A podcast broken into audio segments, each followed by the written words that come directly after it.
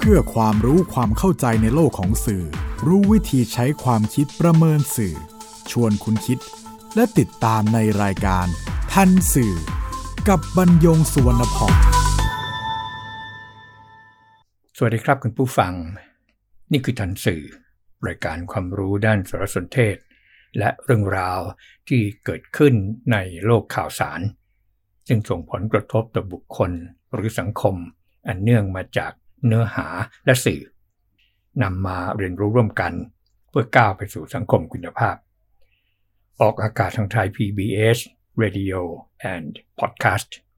บรรยงสุวรรพงศ์ดำเนินรายการ จิตกลิ่นเมฆเหลืองประสานงานทันสื่อวันนี้นำเรื่องระบบสาธารณสุขไทย ล่มสลายจริงหรือมาพูดคุยกับคุณผู้ฟัง มีหมอผู้หนึ่งครับ นำเข้าข้อความว่า จังหวัดเชียงใหม่ที่หมอทำงานอยู่ จะรอดพ้นจากการระบาดของโควิด -19 ได้อย่างไร ในเมื่อกรุงเทพก็ไม่ไหวแล้ว แล้วก็กล่าวถึงความตั้งใจของทีมแพทย์ที่ต้องการฉีดวัคซีนให้ประชาชนเร็วและมากที่สุด แต่ไม่มีวัคซีน มาฉีดให้ได้ทัน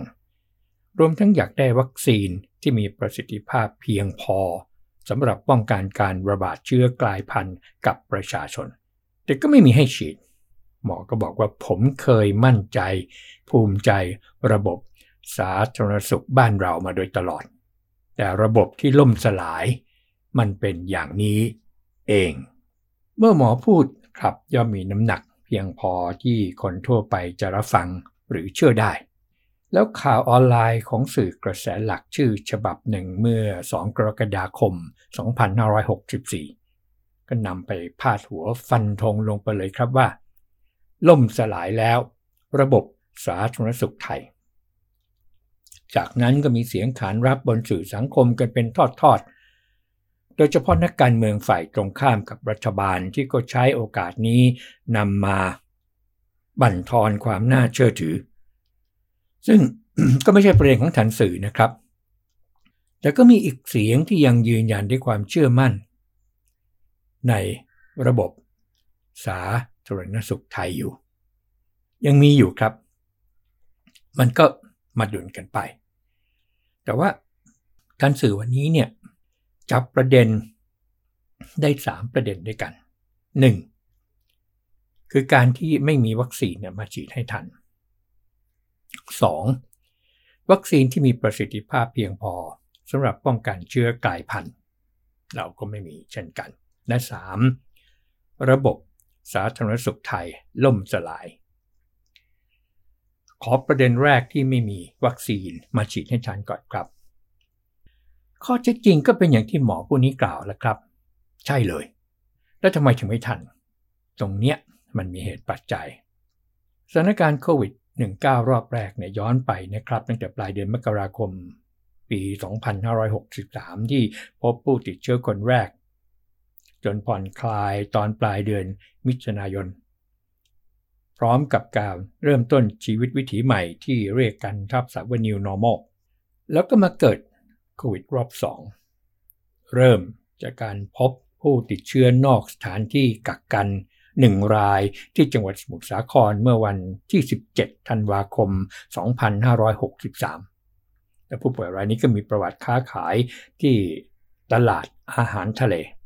ซึ่งเป็นพื้นที่มีแรงงานต่างด้าวอาศัยและทำงานในประเทศไทยเนี่ยมากที่สุดเป็นอันดับต้นๆกรมควบคุมโรคจึงดำเนินการเฝ้าระวังโรคเฉพาะพื้นที่ แล้วก็ดำเนินการนี้ไป แต่ก็พบผู้ป่วยรายใหม่เพิ่มขึ้นมาเป็นลำดับครับ จาก 10 เป็นร้อย หลายร้อย เป็นพัน จนต้องล็อกดาวน์ทั้งจังหวัดตอนปลายเดือนธันวาคม 2563 ล็อกดาวน์นี่คือปิดจริง ๆ ช่วงที่โควิดรอบ 2 ผ่อนคลายหลังปีใหม่ 2564 ก็เกิดรอบ 3 ตอนต้นเดือนเมษายน จากกลุ่มนักท่องเที่ยวในสถานบันเทิง ที่เรียกกันทับศัพท์ว่าคลัสเตอร์ที่ย่านทองหล่อหนนี้แรงมากครับ เพราะว่ารัฐบาลเปิดโอกาสให้คนไทยที่มาทำงานในเมืองหลวง เดินทางกลับภูมิลำเนา แล้วก็ให้คนไทยทั่วไปเนี่ยเดินทางท่องเที่ยวในต่างจังหวัดได้ตอนสงกรานต์แม้พบผู้ติดเชื้อจากคลัสเตอร์สถานบันเทิงแล้วก็ตาม ที่ต้องบอกว่าเอาไม่อยู่ เพราะว่ามาตรการที่ต่างกันจากครั้งแรกครับ ขณะที่เชื้อกลายพันธุ์อังกฤษเนี่ยเข้ามายึดพื้นที่แทนเชื้อเดิมไปแล้ว และขณะที่แผนการฉีดวัคซีนเดิม ที่ได้สั่งวัคซีนเตรียมไว้สำหรับผู้สูงวัยและกลุ่มเสี่ยง ที่จะเริ่มฉีดในเดือนมิถุนายน และกรกฎาคม 2564 หลังได้รับวัคซีนมาแล้ว แต่เมื่อสถานการณ์เปลี่ยนไป รอบสองทำให้สถานการณ์เปลี่ยนเลยครับ ก็ทำให้สบคเมื่อ 11 พฤษภาคม 2564 ประกาศให้วัคซีน 19เนี่ยเป็นวาระแห่งชาติ คือจาก 2 แล้วก็มา 3 เนี่ย 3 ที่เริ่มพฤษภานี่นะครับ ปลายเมษามาเนี่ยวาระแห่งชาติในที่นี้หมายถึงการจัดหาการกระจายไปจนถึงการฉีดให้ประชาชนใช้คำว่าประชาชน วันนุ่งขึ้นคือ 12 พฤษภาคม คณะกรรมการวัคซีนแห่งชาติก็เห็นชอบการจัดหา และให้บริการวัคซีน 19 แก่ประชาชน โดยเพิ่มจำนวนวัคซีนจากเป้าหมายเดิม ที่กำหนดได้เพียงร้อยล้านโดส เป็น 150 ล้านโดส แล้วเร่งเจรจากับผู้ผลิตหลายรายที่เพิ่มขึ้นละ เพื่อให้ได้รับวัคซีน เพิ่มขึ้นแล้วก็เร็วขึ้น แล้วก็ปรับแนวทางการฉีดวัคซีนโดยเร่งปูพรมฉีดเข็มแรกกับประชาชนให้มากที่สุด เพื่อลดความรุนแรงและการเสียชีวิต ครับแต่ปัญหานี้มันบานปลาย กลายเป็นประเด็นทางการเมืองไปแล้วครับ ผู้ช่วยศาสตราจารย์ดรวรัตน์ครุจิต เป็นที่ปรึกษาด้านการสื่อสารของสบคเมื่อ 7 กรกฎาคม 2564 ก็อธิบายถึงเหตุที่วัคซีนไม่พอฉีดให้ประชาชนว่า มีการปรับแผน เป็นฉีดวัคซีนให้ผู้สูงอายุและกลุ่มเสี่ยงให้มากและเร็วที่สุดเพื่อลดอัตราการเสียชีวิต เพราะผู้ติดเชื้อในกลุ่มอื่นส่วนใหญ่ มีอาการน้อย โดยร้อยละ80 ของวัคซีนหลักคือ a s t r a z เซ e c a กับ s i n o v a c ก็ 10 ล้านโดสนี่นะครับนำไปฉีดให้ผู้สูงวัยและกลุ่มเสี่ยง โดยเฉพาะในกรุงเทพ ซึ่งกลายเป็นพื้นที่อัตราเสี่ยงสูงสุด แต่จากผลการระดมฉีดให้ผู้สูงวัยและกลุ่มเสี่ยง ก็ทำให้ไม่เพียงพอสำหรับการฉีดแก่ประชาชนทั่วไป จึงไม่มีการเปิดให้จองเพิ่มจนกว่าวัคซีน จะเข้ามาเสริมมากพอ ถ้าได้ซีโนแวค28 ล้านโดสที่สั่งเพิ่ม ก็จะเร่งฉีดให้ประชาชนทั่วไปได้ เพราะผู้สูงวัยและกลุ่มเสี่ยงทั่วประเทศเนี่ยมีจำนวน 16 ล้านคน แต่ที่สั่งเพิ่ม 28 ล้านโดสจึงรองรับประชาชนทั่วไปได้ รวมทั้งเด็กด้วยครับ เพราะว่าจีนเนี่ยพบว่าซีโนแวคสามารถฉีดให้เด็กได้อย่างปลอดภัย นี่คือเหตุผลที่ทำไมต้องสั่งซีโนแวคเข้ามาเสริมในช่วงที่วัคซีนยังมาไม่เพียงพอ และเป็นเหตุผลที่ทำไมหลายคนต้องเสียสละ เพื่อรักษาชีวิตผู้สูงอายุและกลุ่มเสี่ยง โดยเลื่อนนัดการฉีดวัคซีนออกไปก่อน นี่เป็นคำพูดของอาจารย์วรัตน์รุจิต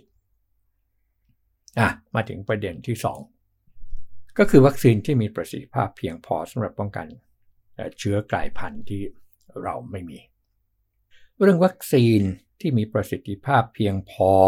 สำหรับการป้องกันเชื้อกลายพันธุ์ ข้อนี้เป็นประเด็นร้อนแรง ที่สังคมเชื่อตาม ข้อมูล เนื้อหา บนสื่อออนไลน์ ที่ได้รับวัคซีนซึ่งใช้กรรมวิธีการผลิตใหม่ล่าสุดที่เรียกชื่อกันย่อๆว่า mRNA เป็นเทคโนโลยีดีที่สุดในบรรดาวัคซีนที่ผลิตออกมาฉีดประชาคมโลกวันนี้ ถึงขั้นเรียกกันว่า วัคซีนเทวดา นั่นก็คือไฟเซอร์ ตัวหนึ่ง แล้วก็โมเดอร์นาตัวหนึ่ง แต่ที่เป็นข่าวกล่าวขานกันมากที่สุดคือไฟเซอร์ครับ ข้อเท็จจริง ซึ่งที่สุดแล้วก็จะสัมพันธ์กันกับประเด็นแรกที่เรียนคุณผู้ฟังไปก่อนหน้านี้ อย่างนี้ครับ ย้อนไปเมื่อเดือนเมษายน 2563 ที่โควิดรอบแรกระบาดออกไปทั่วโลก ตอนนั้นยังไม่มีวัคซีนโควิดชนิดใดเลยนะครับทั้งโลก มีแต่สวมหน้ากากป้องกันกระนั้นประเทศเสรีภาพทั้งหลายเนี่ยก็ไม่ยอมทำ กว่าจะยอมสวมก็เห็นเพื่อนร่วมชาติญาติมิตรล้มตายกันต่อหน้า ประเทศที่มีความพร้อมด้านการวิจัยและพัฒนาวัคซีน จึงหันมาคิดเรื่องการผลิตวัคซีนสหรัฐอเมริกา ประกาศให้ทุนวิจัยแก่ทุกองค์กรทุกสถาบัน แต่มีคำว่าแต่นะครับสหรัฐภายใต้เงื่อนไขว่า เมื่อผลิตได้แล้วต้องส่งให้รัฐบาลสหรัฐก่อนชาติอื่น ต่อเมื่อพอแล้ว หรือยินยอมแล้ว นั่นแหละจึงจะขายให้ชาติอื่นได้ ก็มีสถาบันที่เซ็นสัญญายินยอมไปนะครับ เพราะว่าอยากได้เงินทุน ยกเว้นหนึ่งเจ้าครับ คือไฟเซอร์ เพราะเขามีสินทรัพย์สภาพคล่องมากพอสำหรับการวิจัยและพัฒนา และเขามองเห็นศักยภาพของการลงทุน ก็ไม่ยินดีจะไปปลูกมาตนเองไว้กับผลิตภัณฑ์ศักยภาพ แล้วไฟเซอร์ก็ประสบความสำเร็จครับในการใช้เทคโนโลยีใหม่ ครั้งแรกในโลกเลยที่เรียกว่า mRNA ก็ทำให้รัฐบาลสหรัฐเมื่อกรกฎาคม 2563 เมษาพฤษภามิถุนาไฟเซอร์นี่เร่งลงทุนเร่งงานวิจัยเต็มที่เท่าไหร่เท่ากัน พอเห็นผลขึ้นรัฐบาลสหรัฐกระโดดเข้าไปทำสัญญามูลค่า 2,000 ล้านเหรียญสหรัฐครับ ซื้อวัคซีนจากไฟเซอร์ร้อยล้านโดสแรก แล้วก็มี เขาใช้คำว่า option เหมือนกับเพิ่มเติมขึ้น เหมือนกับวัคซีนเสริมอะไรอย่างเนี้ยอีก 200 ล้านโดสสำหรับวัคซีนที่จะส่งภายในมกราคม 2564 ไฟเซอร์ สหรัฐได้เจ้าแรกนะครับ ภายในมกราคม2564โลกนั้นยังไม่มีใครได้ไฟเซอร์เลย ไทยในขณะนั้นนี่นะครับ หมายถึงเมษาพฤษภามิถุนาเนี่ยไทยเนี่ยไม่มีการพูดเรื่องวัคซีนกันเลย มีแต่เรื่องการแก้ไขปัญหาโควิดเฉพาะหน้า และการยกเลิกรัฐธรรมนูญ เพื่อจะเขียนใหม่ แต่มีคนไทยกลุ่มเล็กๆที่เป็นหมอ ติดตามเรื่องเนี้ย เพื่อเตรียมการจัดหาวัคซีน และที่สหภาพยุโรปครับไปสหภาพยุโรปเมื่อเดือนพฤศจิกา2563 ปีที่แล้ว ก็ทำสัญญาซื้อวัคซีนไฟเซอร์ 200 ล้านโดส บวกออปชันอีก 100 ล้านโดส โดยจัดส่งจากโรงงานไฟเซอร์ในเยอรมนีและเบลเยียม ภายในปี 2564 ปี 64 ทั้งปีนะครับ 12 เดือน สหรัฐอเมริกาย้อนไปอีกทีหนึ่งนายโจไบเดนประธานาธิบดีเมื่อเดือนกุมภาพันธ์ 2564 ก็สั่งซื้อวัคซีนไฟเซอร์เพิ่มอีกร้อยล้านโดส รวมเป็น 300 ล้านโดส บวกออปชันอีก 400 ล้านโดส ครับทั้งสหรัฐและสหภาพยุโรปทำสัญญาซื้อวัคซีนไฟเซอร์รวมพันล้านโดส แบ่งเป็นซื้อแน่ ๆ เนี่ย 500 ล้านโดส บวกออปชันอีก 500 ล้านโดส ขณะที่โรงงานไฟเซอร์ทั้ง 4 แห่ง มีกำลังการผลิตรวมในปี 2564 เนี่ยประมาณ 1,300 ล้านโดส แต่การผลิตการควบคุมคุณภาพของวัคซีน ยากกว่าที่คาดเอาไว้มาก เพราะมันเป็นเทคโนโลยีใหม่ ปี 2563 ไฟเซอร์จึงผลิตวัคซีนได้เพียง 50 ล้านโดสครับ ส่งให้สหรัฐไป 40 ล้านโดส แล้วก็ส่งให้สหภาพยุโรปไป 10 ล้านโดส นั่นคือปี 63 50 ล้านโดส มาถึงไตรมาสแรกปี 2564 ผลิตได้เพียง 119 ล้านโดส ทำให้ BioNTech ซึ่งเป็นหุ้นส่วนไฟเซอร์ในธุรกิจวัคซีน ตัดสินใจซื้อโรงงานวัคซีนเก่าของ Novartis ในเมืองมาบวก เยอรมนี เพื่อจะเพิ่มกำลังการผลิตสำหรับส่งให้สภาสสหภาพยุโรปเนี่ยโดยเฉพาะ ก็ช่วยให้กำลังการผลิตเนี่ยเพิ่มจาก 1,300 ล้านโดสเป็น 2,500 ล้านโดสต่อปี ถึงกระนั้นครับ ปี 2564 จะผลิตได้ประมาณ 2,000 ล้านโดสเท่านั้นไม่ใช่ 2,500 ล้านโดสครับ มาถึงปลายเดือนเมษายน 2564 โมเดอร์นาประกาศว่าจะสามารถผลิตวัคซีนในปี 2564 ระหว่าง 800 ถึงพันล้านโดส แต่สถานการณ์วันนี้ครับ ดูเหมือนว่าเต็มที่คงได้ไม่เกิน 700 ล้านโดส ถ้านำจำนวนวัคซีนที่ต้องส่งให้ลูกค้ารายใหญ่ อย่างสหรัฐกับสหภาพยุโรปรวมกัน 640 ล้านโดส ก็จะเหลือเศษ 60 ล้านโดสให้รายย่อยไปแบ่งกัน และเมื่อหักโควัคคำว่าโควัคเนี่ยมันเป็นกลุ่มที่ตั้งขึ้นเพื่อที่จะนำวัคซีนนี่นะครับ ไปให้แก่ประเทศ ด้อยพัฒนาประเทศที่ไม่มีกำลังการซื้อเรียกว่าโควัคเนี่ยหักออกไป 34 ล้านโดสอา้าวไต้หวันให้ไปค่าล้านโดส ก็จะเหลือ 21 ล้านโดสให้ชาติลูกค้าที่เหลือไปแย่งกันเอง แต่ถ้าผลิตได้น้อยกว่า อดหมดครับรอไปปี 65 เลย มาถึงเดือนพฤษภาคม 2564 ไฟเซอร์ทำสัญญาขายวัคซีนเพิ่มอีก 1,800 ล้านโดส แก่สหภาพยุโรป แบ่งเป็นซื้อแน่ ๆ 900 ล้านโดส บวกเสริมคือออปชันเนี่ยเพิ่มอีก 900 ล้านโดส อันนี้กำหนดส่งมอบ 3 ปีครับ ปีละประมาณ 600 ล้านโดส หรือมากกว่าปีแรกถ้าสหภาพยุโรปต้องการ ซึ่ง ณเดือนกุมภาพันธ์ 2564 สหภาพยุโรปมีสัญญาซื้อ 2 ฉบับ รวม 460 ล้านโดส แบ่งส่งภายในปี 2564 230 ล้านโดส ปี 2565 230 ล้านโดส แต่ครับ ประเทศสมาชิกจำนวนหนึ่ง กำลังหาทางยกเลิกสัญญาซื้อวัคซีนเทวดารายนี้ หมายถึงโมเดอร์นาแล้วก็ไฟเซอร์ก็เข้ามาเกี่ยวข้องด้วย เพราะผ่านมา 6 เดือน การจัดส่งล่าช้ากว่าที่ได้ตกลงไว้มาก เนื่องจากปัญหาการผลิตและการควบคุมคุณภาพ โดยเฉพาะไฟเซอร์ดังที่ได้เรียนคุณผู้ฟังไปแล้ว กลับมาที่ประเทศในภูมิภาคเอเชียตะวันออกเฉียงใต้หรืออาเซียน มาเลเซีย เมื่อเดือนพฤศจิกายน 2563 สั่งซื้อวัคซีนเทวดาไป 44.8 ล้านโดส เพิ่งได้รับเมื่อเดือนพฤษภาคม 2564 เพียง 3.64 ล้านโดส อะ อินโดนีเซีย เมื่อเดือนธันวาคม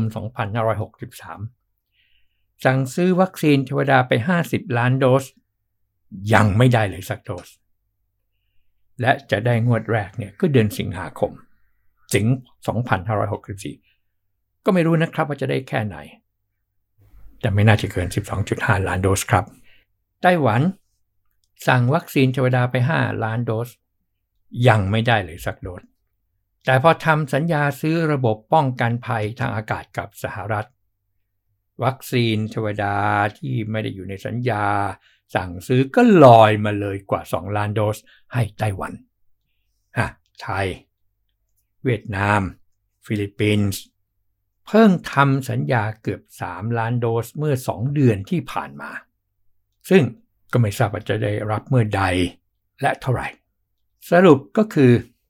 วัคซีนเทวดา ขายหมดเกลี้ยงมานานแล้วครับคำพูดหรือข้อความที่โพสต์กันบนสื่อออนไลน์ที่ว่า หากตั้งใจซื้อต้องซื้อให้ได้นั้น จึงไม่ใช่วันสองวัน จึงไม่ใช่อาทิตย์สองอาทิตย์ และแม้แต่เดือนสองเดือนก็ไม่ใช่อีกเช่นกันครับ อาจต้องรอไปถึงไตรมาสสุดท้ายหรือเดือนสุดท้ายของปี 2564 เลยก็ได้ วันนี้ก็คงจะไม่ไม่พักไม่เบรกกันแล้วครับว่าว่ากันต่อเลย มาถึงประเด็นที่ 3 ประเด็นระบบสาธารณสุขไทยล่มสลาย เป็นประเด็นที่หมอผู้หนึ่งกล่าวและสื่อออนไลน์ของชื่อฉบับหนึ่งก็ไปพาดหัว ว่าระบบสาธารณสุขไทยล่มสลายแล้ว ระบบสาธารณสุขที่ปัจจุบันเราเรียกกันว่าระบบสุขภาพ ไม่ได้เพิ่งเกิดเมื่อไม่กี่ปีนะครับในบ้านเรา เริ่มมาตั้งแต่รัชสมัยพระบาทสมเด็จพระจุลจอมเกล้าเจ้าอยู่หัวรัชกาลที่ 5 หลังเกิดโรคร้ายไข้มาเลเรียอหิวาตกโรคและไข้จรพิษ ผู้คนบาดเจ็บล้มตาย จึงโปรดกล้าโปรดกระหม่อมให้ตั้งโรงพยาบาลแห่งแรกของประเทศเมื่อปี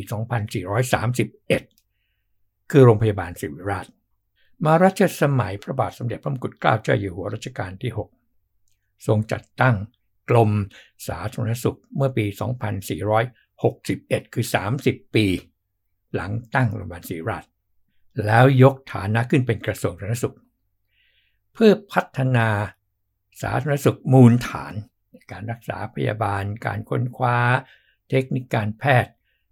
ตลอดจนปัญหาการขาดแคลนแพทย์และพยาบาล งานสาธารณสุขมาเจริญก้าวหน้า ก็ด้วยคุณอุปการของสมเด็จพระมหิตลาธิเบศอดุลยเดชวิกรม พระบรมราชนก ซึ่งสำเร็จการศึกษาด้านสาธารณสุขศาสตร์ และแพทยศาสตร์จากมหาวิทยาลัยฮาวาดสหรัฐอเมริกา แล้วก็มีพัฒนาการในเวลาต่อมา จากส่วนกลาง ออกไปในระดับจังหวัด ออกไปในระดับอำเภอ ออกไปในระดับตำบล ออกไปในระดับหมู่บ้าน ซึ่งเป็นที่รู้จักกันในช่วงที่โควิดระบาดถึงการทำงานอย่างเสียสละ และทุ่มเทของอาสาสมัครสาธารณสุขประจำหมู่บ้าน หรืออสอมอครับทั้งหมดนี้ใช้เวลาในการสร้างพื้นฐานเนี่ยกว่าร้อยปีครับ อย่างไรก็ตาม การมีผู้ติดเชื้อ ล้นโรงพยาบาล ย่อมกระทบต่องานด้านสุขภาพ การไม่ได้รับวัคซีนที่เพียงพอต่อการสร้างภูมิคุ้มกันของคนในชาติ นี่ก็กระทบต่องานด้านสุขภาพ หรือหากจะกล่าวถึงการไม่มีวัคซีนประสิทธิภาพ ซึ่งคนละชนิดกันกับวัคซีนหลักที่นำมาฉีดให้คนไทยในมุมหนึ่ง ก็อาจกระทบต่องานด้านสุขภาพเช่นกัน แต่ระบบ สุขภาพของไทยไม่ได้มีมิติเดียว บุคลากรด้านสาธารณสุขที่งานล้นมือในยามนี้เป็นหนึ่งในสี่ของทรัพยากรด้านสาธารณสุขครับในขณะที่ระบบประกันสังคม ยังเคลื่อนไหว ยังเข้มแข็ง ในขณะที่ระบบประกันสุขภาพก็ยังเข้มแข็ง ที่ทางต่างๆ และองค์ความรู้ที่ปูพื้นฐานมานานนี่นะครับ ยังสามารถเผชิญกับสถานการณ์ต่อไปได้ เช่นเดียวกันกับการบริหารจัดการภาครัฐที่ถูกรุมเร้าด้วยเสียงตำหนิ แต่ก็ยังอยู่ในวิสัย ที่จะใช้นโยบาย ที่จะจัดสรรทรัพยากร ที่ใช้มาตรการทางกฎหมาย ที่จะควบคุมที่จะกำกับการดำเนินงานต่อไปได้ เว้นแต่จะยุบสภาหรือลาออก เช่นเดียวกันกับบริการด้านสาธารณสุข ที่จุดหนึ่งเกินกำลัง แต่มองภาพรวมสิครับอย่างตั้งรับได้นะครับ และเมื่อพิจารณาจากองค์ประกอบของระบบสาธารณสุขและระบบสุขภาพของไทยในยามนี้ ก็จะเห็นนะครับว่าไม่ได้ล่มสลาย เหลือแต่อุปสรรคที่เป็นความรู้สึกนึกคิดของคนในสังคม ยเฉพาะเมื่อเกิดกับตนหรือคนใกล้แล้วไม่สามารถได้รับการตอบสนองจากระบบ หรือระบบให้บริการได้ไม่ทัน ความรู้สึกที่อ่อนไหวเป็นทุนจึงเชื่อว่าระบบสาธารณสุขไทย ล่มสลาย การมีส่วนร่วมของคนในสังคมนี้อีกเช่นกันครับ ที่ก็ยังเป็นอุปสรรคสำคัญในการบริหารจัดการด้านสาธารณสุข สิ่งที่ต้องการในยามนี้ คือการยื่นมือออกไปปรบพร้อมกัน ไม่บั่นทอนจิตใจ ช่วยเหลือกัน ตามศรัทธาและอัตภาพ และให้กำลังใจทุกฝ่าย เพื่อให้โควิด หายไปในอนาคตอันใกล้ พบกันใหม่ในทันสื่อ ไทย PBS Radio and Podcast บรรยงสนพอง สวัสดีครับ ติดตามรายการทันสื่อได้ทางไทย PBS Podcast เว็บไซต์ thaipbspodcast.com แอปพลิเคชัน Thai PBS Podcast และ YouTube Channel Thai PBS Podcast